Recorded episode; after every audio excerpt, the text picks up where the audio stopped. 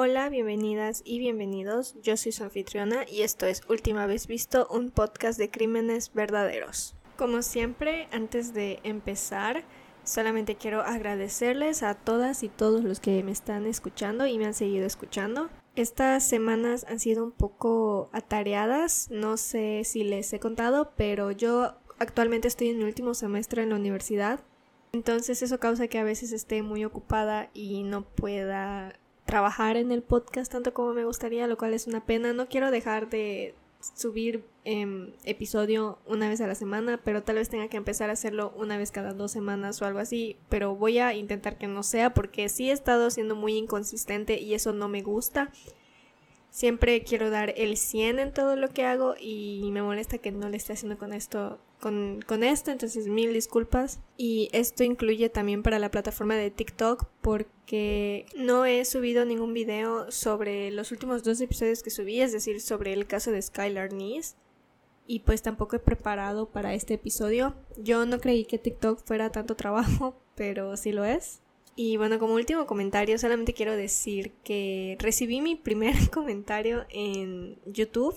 Por si no lo saben, los episodios también los subo ahí. Y esta persona me comentó sobre el caso de Sneha Philip, que le molestó mucho mi punto de vista sobre Sneha siendo tratada diferente por ser bisexual y por ser mujer diciendo que ya no va a estar suscrito a mí porque no le gusta que se perpetúe esta ideología de género, ideología feminista, etc. Y no pensaba contestarle, tal vez le conteste el comentario, pero lo voy a decir aquí en el podcast para que todos y todas lo sepan que yo, su anfitriona, soy 100% feminista. Creo que por ser mujer y por vivir en México, que si no lo saben yo vivo en México, y tal vez muchas de las que me escuchen puedan resonar conmigo. Vemos las cosas de manera diferente y tenemos que verlas de manera diferente porque las cosas son diferentes para nosotras. Esto lo vemos especialmente en nuestro país cuando una mujer, una muchacha desaparece y muchas veces la acusan de haberse ido con el novio y parecen molestarse cuando la chica aparece sana y salva. Y tampoco es secreto que la policía no ayuda, no, la policía necesita serios, serias más bien capacitaciones acerca de temas de género y temas de la comunidad LGBT. Creo que podemos ver tanto aquí en México como en otros lados que muchos policías tienen serios problemas de machismo, misoginia, LGBT fobia, etc. Y en lugar de evitar esos temas por evitar imponer una ideología, como le dicen, es completamente irresponsable e irreal. La LGBT-fobia existe, el machismo existe, la misoginia existe y son perpetuadas por gente en posiciones de poder como son los oficiales que están a cargo de resolver un caso de, en este caso, en el caso de Sneha, la desaparición de una mujer. Ellos nunca van a, tal vez nunca digan abiertamente que investigan mal esos casos por ser mujer o por ser bisexual o así, pero sin duda lo demuestran en mi opinión. Y pues esa es otra cosa súper importante que lo que yo dije de Sneha fue mi opinión, lo que dije acerca de su caso fue completamente mi opinión, no tienen que hacerme caso, no tienen que tener la misma opinión que yo.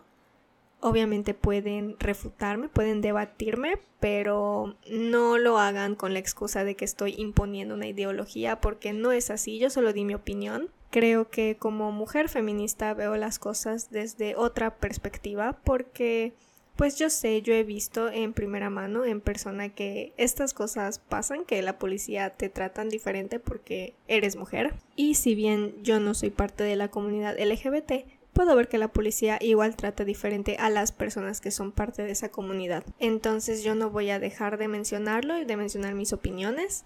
Le agradezco a la persona que me dejó ese comentario porque siento que abrió un tema de conversación muy importante y definitivamente le contestaré personalmente el comentario para hacérselo saber porque como dijo pues ya no va a estar suscrito a mí, ya no, ya no me va a estar escuchando y a eso le digo que no se preocupe, que seguramente hay muchos podcasts con la opinión completamente opuesta a la mía y con ideas completamente opuestas a las mías. Y ya, sin nada más que agregar, ahora sí, disculpen por este intro tan largo, empecemos con el episodio de hoy. Los cruceros, en teoría, deberían ser divertidos.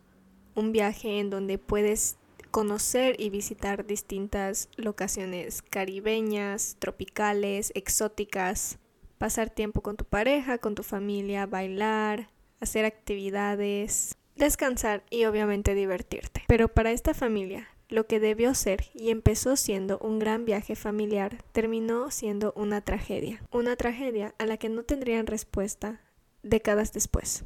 Este es el caso de Amy Lynn Bradley.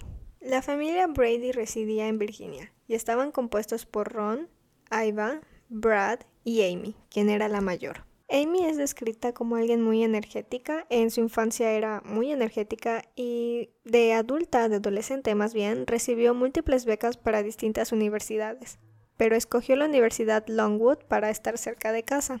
Amy también es descrita como alguien muy brillante, ya que a sus 23 años tenía listo un apartamento nuevo y tenía planes para una maestría en psicología deportiva. Amy estaba muy emocionada por su futuro. Los padres de Amy la sorprendieron a ella y a su hermano cuando un día les anunciaron que el trabajo de su padre les iba a dar un crucero de siete días por el Caribe. Sin embargo, Amy se veía aprensiva. Ella no quería ir al crucero, ya que le daba miedo el océano y el barco por su inmensidad y Debo decir que la entiendo. Nunca he ido a un crucero, pero tal vez pensaría lo mismo que ella. A pesar de estar aprensiva al inicio, Amy finalmente accedió y ella y su familia embarcaron en Puerto Rico. El 21 de marzo ella y su familia embarcaron en Puerto Rico, como ya mencioné, y estaban listos para su aventura de una semana. No pude encontrar mucho acerca de sus primeros dos días en el barco, en el crucero, pero pareciera que se estaban divirtiendo,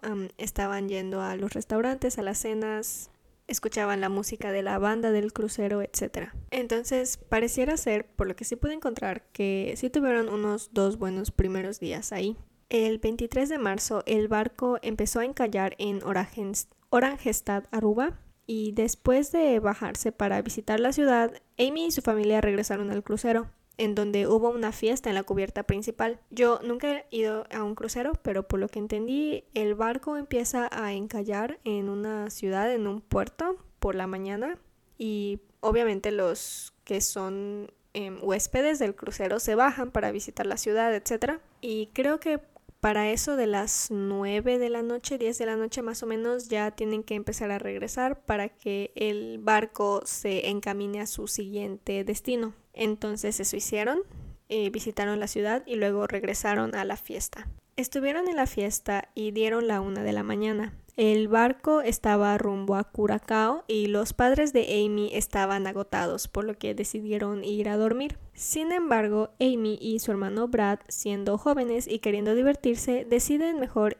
ir a la discoteca que había en el crucero. Esta discoteca mencionan que era una discoteca 24/7, entonces básicamente podían ir y quitarse a la hora que quisieran. Estuvieron ahí unas tres horas y a las 4 de la mañana Brad se fue a su cuarto y se sentó en el balcón y poco después Amy fue con él.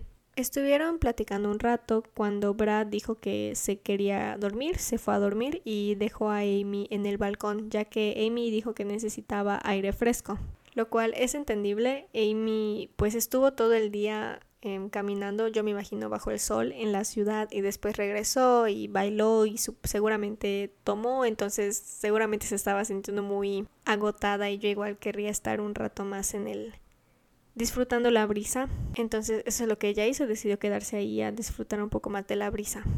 A las cinco y media am, el padre de Amy, Ron, vio que ella se encontraba en el balcón. No recuerdo bien cómo dicen que estaban los cuartos, em, no la noté, pero creo que eran dos cabinas. Em, una donde estaban Amy y su hermano y la de al lado donde estaban sus padres, si no mal recuerdo. Y sus balcones estaban al lado. Como sus cuartos estaban al lado, pues sus balcones igual estaban al lado. No estoy segura de esto. Si alguien lo sabe, por favor, eh, escríbame un comentario y yo lo corregiré en el próximo episodio. Pero bueno, a las cinco y media Ron vio a Amy en el balcón y solamente 20 minutos después Ron volvió a ver el balcón pero vio que Amy ya no estaba.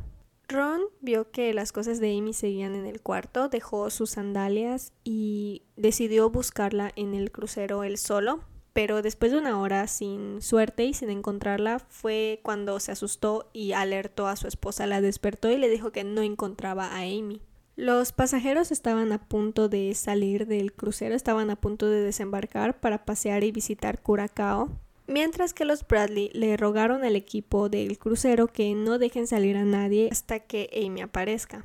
Pero el equipo no accedió, no quisieron, pero dijeron que harían una búsqueda. Los Bradley también le pidieron al equipo del crucero que hagan un anuncio por, por el altavoz o que cuelguen una imagen de Amy por los pasillos para que la gente esté al pendiente, pero dijeron que no porque eso podría perturbar o asustar a los pasajeros. Pasaron las horas y no recibieron ninguna noticia por parte del capitán y él sugirió que Amy se cayó del barco. Brad dice que no es posible porque Amy nunca se había acercado a la barandilla días antes y no lo haría ahorita. Aunque claro, hay que mencionar que tal vez Amy estaba un poco intoxicada, entonces tal vez no pudo haberse, se le pudo haber caído algo y tal vez como que no midió bien su distancia y se haya podido resbalado. Pero esto lo veo poco probable porque según las fotos que vi, el barandal le llega, le llegaría a una persona mm, por ahí de su abdomen y creo que sería muy difícil que te tropieces de esa manera. Pero bueno, ah, discutiremos eso más tarde, cuando hablemos de las teorías sobre lo que le pudo haber pasado a Amy.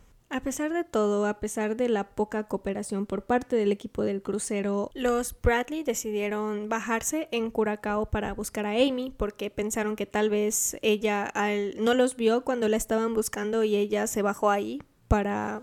Tal vez ella tampoco los encontraba, tal vez se bajó ahí sola. Entonces, una vez que llegaron ahí, decidieron comunicarse con la embajada, em, el FBI, quien sea, pero querían que alguien les ayude en serio a buscar a su hija. A las 9 de la noche, el crucero desembarcó y los Bradley se quedaron en Curacao buscando a su hija. Mientras estaban en Curacao, recibieron una llamada del FBI, quienes le dijeron que después de investigar se enteraron de que la búsqueda en el crucero fue incompleta, ya que no buscaron en todo el crucero como dijeron, sino que solamente buscaron en áreas comunes, baños, etc. El 26 de marzo, agentes del FBI volaron y embarcaron el barco y buscaron en todo el barco señales de Amy. Ofrecieron volantes con su imagen y un par de chicas dijeron haber visto a Amy con un hombre llamado Yellow, el bajista de la banda, alrededor de las 5.45 de la mañana. Cuando se enteró de esto, Brad recordó que ya había visto a Yellow bailando con Amy la noche antes de su desaparición. De hecho, hay un video de Amy que el FBI decidió lanzar, revelar, donde es, e, es ella bailando con Yellow la noche antes de su desaparición, solo como un dato por si quieren ver. Brad dice que esto lo hizo sospechoso de Yellow, ya que la mañana siguiente es decir, después de la desaparición de Amy, Yellow se encontró a Brad en el pasillo y le dijo lo siento por lo de tu hermana. Y esto a Brad se le hizo extraño porque en ese entonces solamente el capitán y equipo de seguridad sabían lo de Amy. Eso, poniéndome un poco en su defensa, no lo veo raro. O sea, no creo que no haya corrido el rumor entre los trabajadores del crucero. Tal vez, pues no sé, los chismes vuelan, tal vez alguien lo escuchó mientras el capitán lo discutía con alguien y pues se fue corriendo la voz. No creo que su comentario haya significado necesariamente que estuvo involucrado en lo que le pudo haber pasado a Amy. Y después de un par de días investigando, el FBI anunció que no tenían evidencia para arrestar a nadie. Entonces la familia Bradley se sentía completamente derrotada y dejaron su crucero para irse a casa sin su hija Amy. Pero a pesar de toda la impotencia que yo me imagino estaban sintiendo, al llegar a casa los Bradley decidieron trabajar para darle difusión al caso de Amy y anunciaron una recompensa de 200 mil dólares, pero pasó un mes y nadie se comunicó con ellos. Pasó un mes y el 21 de abril regresaron a Curacao en búsqueda de Amy. Recibieron un informe de un taxista que dijo haber visto a Amy el día de su desaparición, minutos antes de que el barco desembarque. Según él, Amy se veía desesperada y le preguntó dónde podía encontrar el teléfono más cercano. Este avistamiento por parte del taxista alertó a la familia Bradley. Este avistamiento le dio a la familia Bradley la esperanza de ver a su hija otra vez, por lo que contactaron a las autoridades locales para pedirles ayuda en su búsqueda por Amy. Y sí buscaron a Amy, pero no la encontraron.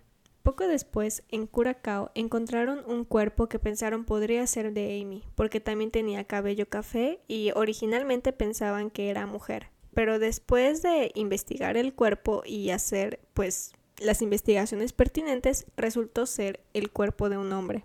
Esta noticia en su momento supongo alivió a la familia Bradley porque pensaron, ok, no es, no es Amy este cuerpo, pero pues luego recordaron que no saben dónde está Amy y puede que Amy sí haya fallecido, solo no la hayan encontrado todavía.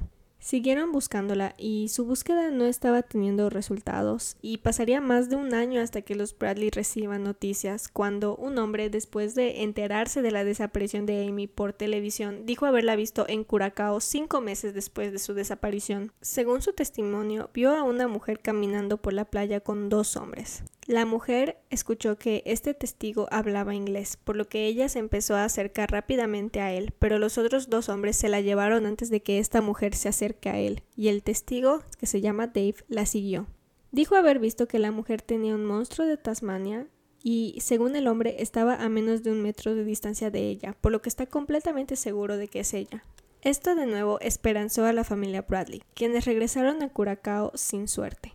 Pero el avistamiento del hombre ya les decía a los Bradley qué fue lo que pasó con su hija, y eso es que Amy fue secuestrada. Contrataron a un investigador privado llamado Frank Jones, quien dijo que Amy fue secuestrada para ser vendida al tráfico de personas.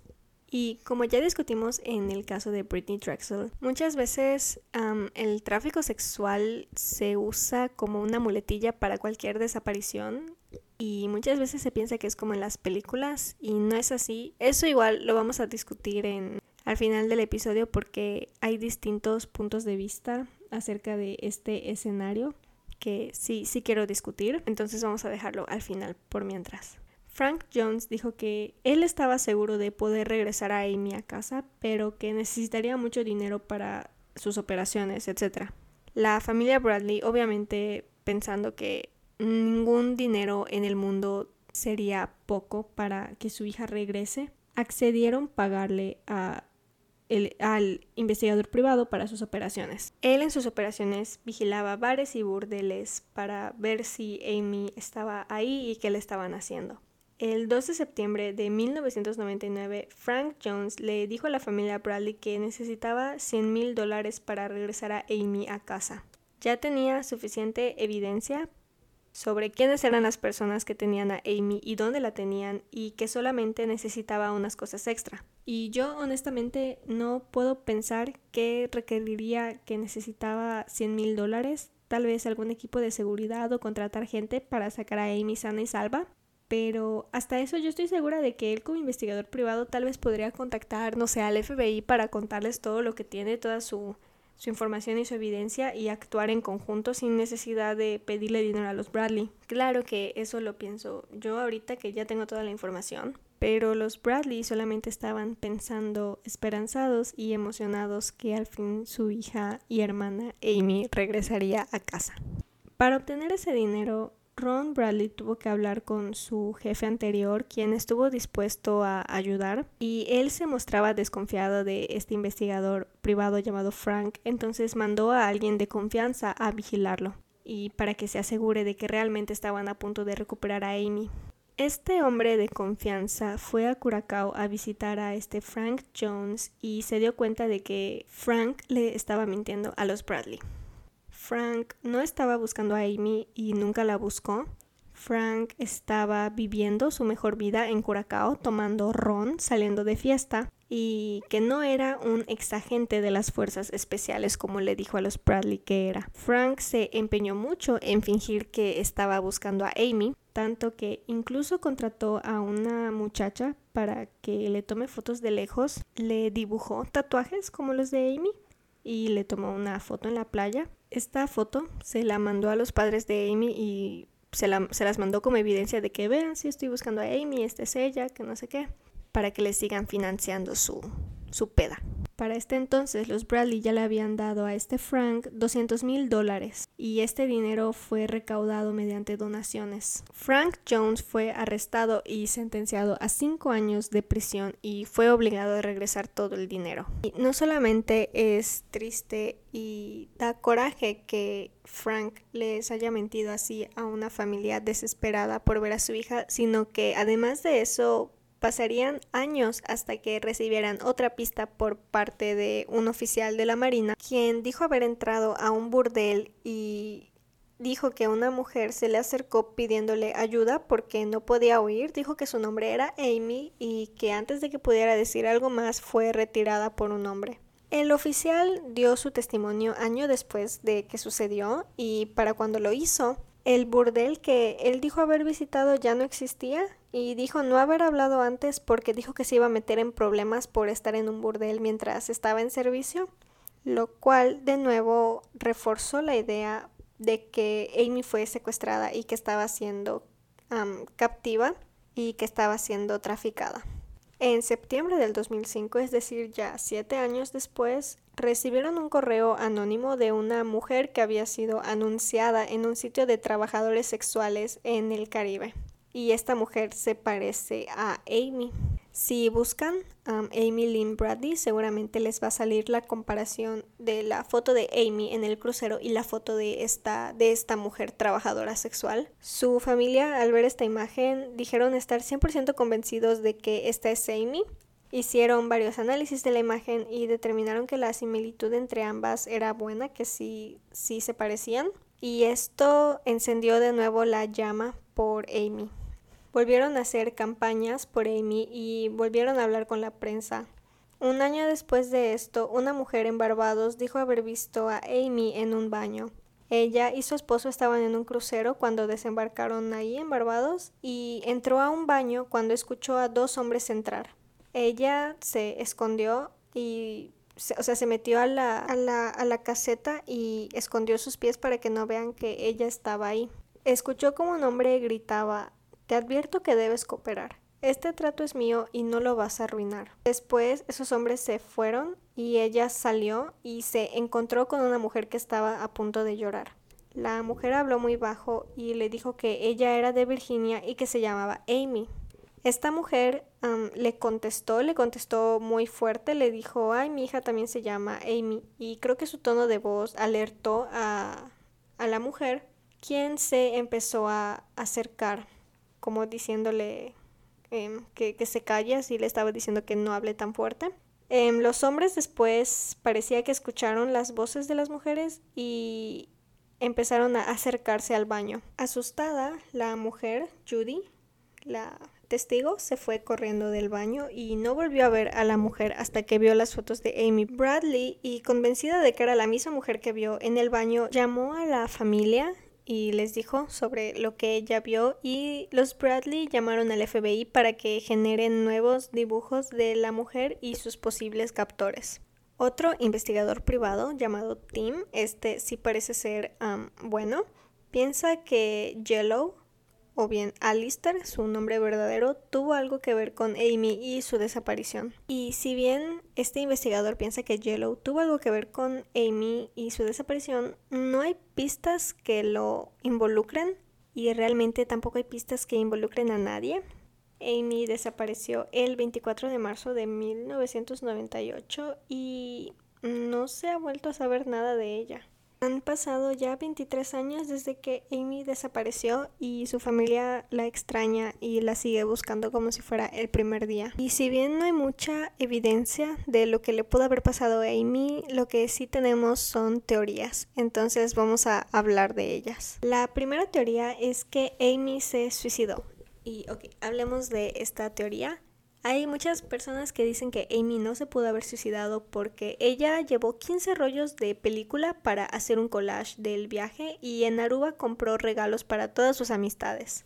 También mandó postales desde Puerto Rico y en una de estas escribió, nos vemos el sábado a las 10.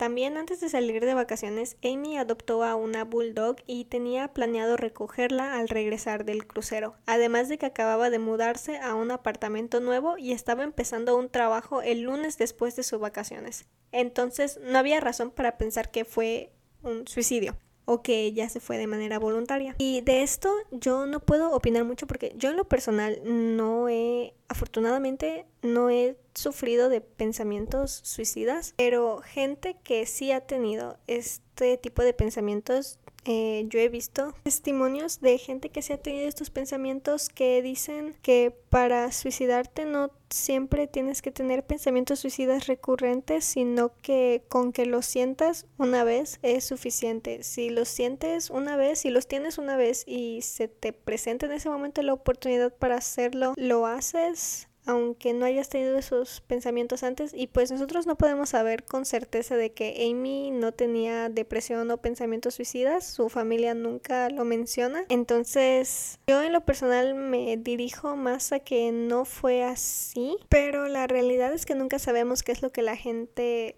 piensa y por qué es lo que la gente está pasando. Entonces con eso pasemos a la siguiente teoría, que es que Amy fue secuestrada y vendida al tráfico de personas. Y esta es la teoría prevalente de la familia de Amy. Esto obviamente por los avistamientos que han tenido sobre su hija y sospechan del bajista Yellow. También recuerdan a una chica que trabajaba en el casino y tres meseros que se veían muy enfocados en Amy y se mostraron muy interesados en, en, e, en ella. Una tarde Em, estos meseros se acercaron a la familia y preguntaron por Amy directamente, ya que la querían llevar a algún lado mientras estaban en Aruba. Después de que Brad vio a Amy, le dijo lo de los meseros y, perdón, su padre le dijo de los meseros. Amy contestó, no haría nada ni iría a ningún lado con estos meseros, me dan mala espina. Esto fue el 23 de marzo y ese día fue cuando atendieron a una fiesta en la cubierta alta. Durante esta fiesta, Amy y su madre fueron a ver las fotos de la cena, pues tomaban fotos durante la cena de las personas que estaban ahí, ya saben, para recuerdos y cosas así. Y se dieron cuenta de que no había ninguna foto con Amy entonces preguntaron a la persona a cargo de la galería que dónde estaban las fotos de Amy y él dijo haberlas puesto con las otras fotos pero que no las veía. Entonces Amy pidió que las vuelvan a revelar y él dijo que sí y que estarían la mañana siguiente, pero creo que esto no fue así, ya que Aiva en una entrevista dijo que ella todavía tenía el recibo de las revelaciones, pero lo que no dice es si las fue a buscar o no. No sé si esto lo dijo de una manera sospechosa de que no se las quisieron dar, porque si esto pasó el 23 de marzo y la mañana siguiente era la mañana del 24, pues estaba muy ocupada buscando a Amy como para buscar esas fotos, que creo que es lo segundo. Y si bien debido a los avistamientos es muy tentador pensar que Amy fue traficada, recordemos que el tráfico sexual no tiene como su objetivo a mujeres de familias adineradas, entre comillas, y blancas. Además de que Amy estaba en un crucero con su familia y sacarla del barco sería muy difícil, a menos que la hayan amenazado para que no le hagan daño a su familia o algo así, cosa que es, es factible si puede pasar, y los avistamientos y la mujer que pide ayuda fortalece esta teoría, pero bien podría ser una mujer que dijo ser llamada Amy al ver los pósters y pensó que si ella decía ser Amy que tal vez la puedan ayudar, lo cual es completamente descorazonador porque esa mujer realmente quería ayuda y no, tal vez sí la encontraron, pero como no fue Amy, entonces o no poder confirmar su identidad, pues no pudieron hacer nada también recordemos que Frank Jones fue capaz de contratar a una mujer y ponerle tatuajes falsos para que parezca ser Amy. Entonces bien pudo haber hecho más cosas, pudo haberle pagado a las personas que vivían ahí, a los locales, para decir que sí habían visto a Amy y así tener más razones para que los Bradley le den dinero. Y acerca de los otros avistamientos, pues la gente dice haber visto cosas y em, y más cuando hay una recompensa de por medio, ¿no? Además que los avistamientos, o sea, tú puedes creer, ver que viste a alguien, pero realmente no. Y estas personas no conocían a Amy, solo vieron a una mujer que les recordaba a Amy. No es lo mismo ver a alguien que tú conoces que alguien que viste una vez en la tele, ¿no? Igual creo que los traficantes no elegirían a una mujer cuya familia esté con ella y que tenga tantos tatuajes característicos que la hagan resaltar, pero igual pudo haber sido un crimen de oportunidad. También hay gente que argumenta que el FBI sigue buscando a Amy porque esta teoría tiene validez, pero igual podría ser que el FBI solamente la busca porque su familia está muy activa en su búsqueda todavía y porque la familia tiene los medios para hablar con la prensa. Y pues esta es la realidad, no van a buscar a una mujer pobre cuya familia no tiene los medios para buscarla, pero la familia de Amy sí los tiene y sigue trabajando para buscarla. Esto es un privilegio que otras familias no tienen. Otra teoría es que Amy fue asesinada en el crucero y tirada por la borda. Es posible que Amy tenía planeado verse con alguien, reforzando a lo que los testigos dijeron sobre verla em, con Yellow, pero ella al rechazar sus avances tal vez fue asesinada y pues fue tirada por pues por la borda. Puede ser, puede ser que él al trabajar en el, en el barco pudo haber sabido lugares donde esconderse, pero claro, esta es una completa teoría, no hay evidencias de que esto haya pasado. También hay otra teoría, la última, que dice que Amy se cayó en un accidente horrible, que este fue el que discutimos al inicio, ya que cuando fueron al cuarto de Amy vieron que no estaban sus cigarros y su encendedor, pensaron que tal vez Amy pudo haber estado encendiendo un cigarro y se le cayó su encendedor y ella pensó que lo agarró y se cayó. Pero como mencioné, los barandales se veían muy altos y la familia piensa que de haber pasado esto, Amy habría nadado, pero un gran fallo a la teoría de la familia es que cuando te caes al océano, al mar, desde esa altura es básicamente como si te estuvieras cayendo en cemento. Eso si no te golpeas con algo antes de caer al mar. Y regresando a la teoría de que Amy fue traficada, pienso que el FBI pudo haber hecho una cita con la mujer del volante del, del sitio y ver si era Amy o no. Tal vez lo hicieron y esa mujer no era Amy. Tal vez si ella fuera Amy ya lo habrían averiguado. Hay muchas personas que dicen que no, que no la, que no han dicho que es Amy porque están trabajando en un caso para hacer caer a un, a toda una red de tráfico. Pero no lo sé. E incluso pienso que si Amy sí fue traficada, no creo que sus captores la hayan dejado seguir con vida al ver los esfuerzos de su familia y del FBI sería demasiado riesgo. Aunque claro, no lo sé. Y viendo los cruceros de una manera general, han habido muchos accidentes en los cruceros, personas desaparecidas, y el 50% de las desapariciones en los cruceros son a propósito, o así lo dice un abogado marítimo, quien se encarga de revisar los casos que exponen los peligros de los cruceros. Él dice que es más fácil desaparecer en un crucero que en otro lado, ya que al estar en aguas internacionales es difícil investigar y obviamente si ocurre algún accidente, pues no puedes llamar al número de emergencias. incluso la hija de la presentadora de Vanished, que es el, un episodio episodio que tiene muchísima información. yo lo vi para la investigación de este. Sufrió la pérdida de su hija en un crucero. Y es un caso que planeo cubrirlo después porque es un caso muy, muy sorprendente. También hay un caso muy sonado de una chica llamada Rebecca quien desapareció en un crucero de Disney. Y es que por lo que leí, las líneas de crucero y sus trabajadores parecen ser negligentes y pocas veces participan de manera activa en las investigaciones, aunque claro puede estar mal y sí hay casos donde sí se involucran, no soy experta, pero de los casos que he leído acerca de desapariciones en los cruceros pareciera que son negligentes. Y según Dateline, el FBI normalmente no investiga desapariciones en los cruceros, entonces a mi parecer que lo hayan hecho con Amy fue algo excepcional. no sé, entré a este caso, según yo, con conocimiento previo y pensé y con una teoría previa, yo ya estaba como que en paz sobre lo que yo ya estaba convencida de mi opinión sobre lo que le pasó a Amy y pensé que después de investigar este caso ya iba a tener como que una opinión más informada, pero la verdad es que terminé más confundida que antes. No quiero decir que Amy no pudo haber sido traficada porque no soy experta, pero pareciera que ahora con cualquier desaparición dicen que fue un tráfico sexual y esto lo veo muchas veces en TikTok, chavas que dicen que no abren las puertas de su carro pegadas al al este pues pegadas a la puerta por si alguien se está escondiendo abajo de ellas y le les les cortan en, en los tobillos para que no puedan caminar y así y Sí, el tráfico sí existe, pero no pasa como en las películas. no, yo creo que eso es realmente es, es, pánico, o sea, es este, eso no, yo no creo que pase, al menos ahí en Estados Unidos, en otros lados, pero pienso, ok, veamos la situación en México.